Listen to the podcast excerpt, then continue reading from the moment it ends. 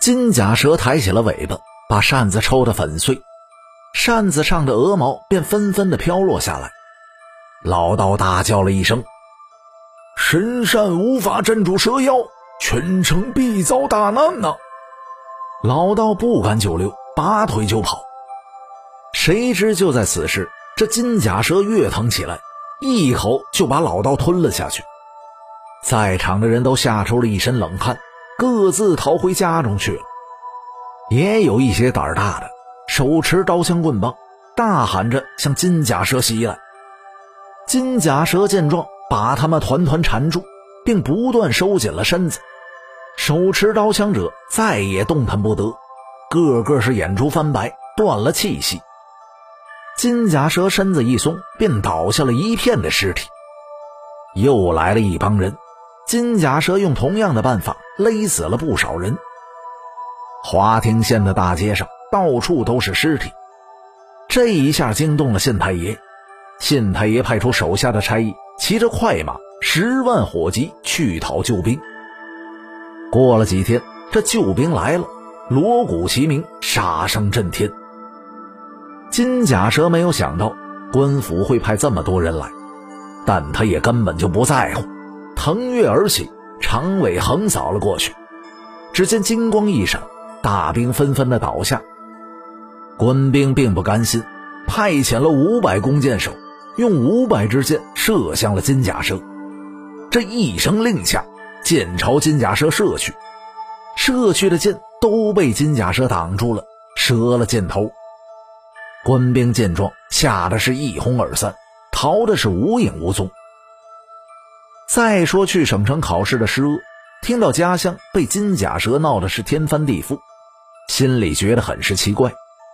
考试一结束，便日夜兼程赶回了故里。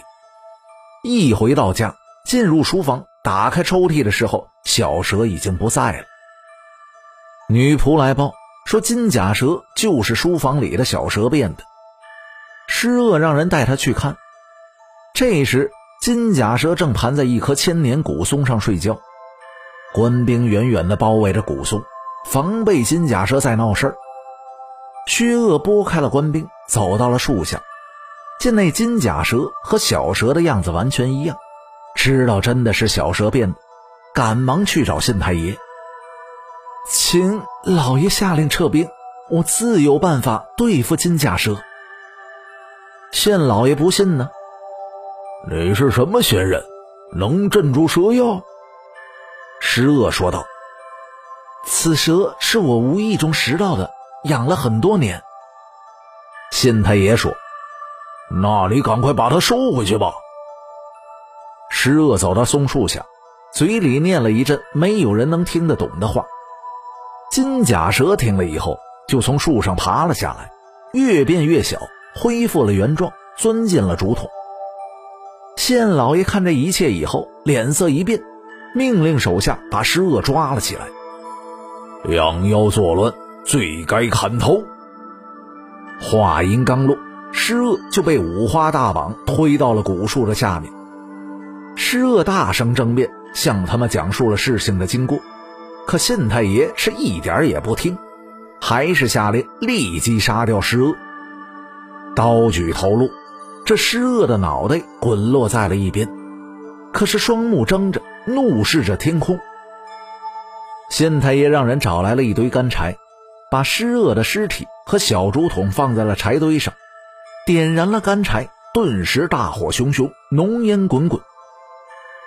突然，只听一声爆炸之声，金甲蛇从火堆中窜了出来，跃上了天空。巨尾扫过了官兵，是人仰马翻，众人是纷纷的逃窜。金甲蛇见主人已经死了，决心为主人报仇，把整个华亭县弄得是乱七八糟。县太爷逃回了县衙里，神不守舍，生怕金甲蛇会来杀自己，而自己又没有办法对付他。正在这时，县太爷手下有一个小官，给县太爷出了一个主意。让县太爷上报皇帝，加封施恶，为他建祠以镇蛇妖。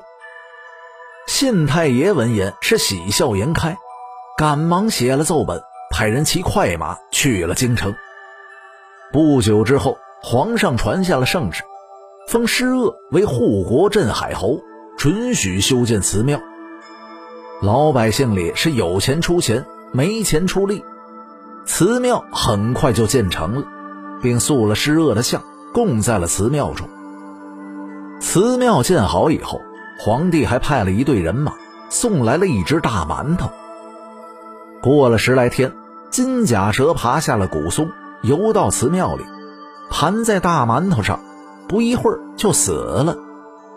原来这个馒头上早已涂上了奇毒。再后来，总有一些蛇身首异处的死在施恶的祠庙前，老百姓纷纷说，这蛇是犯了罪，被施恶严加惩处的。自此以后，大家都称施恶为蛇王。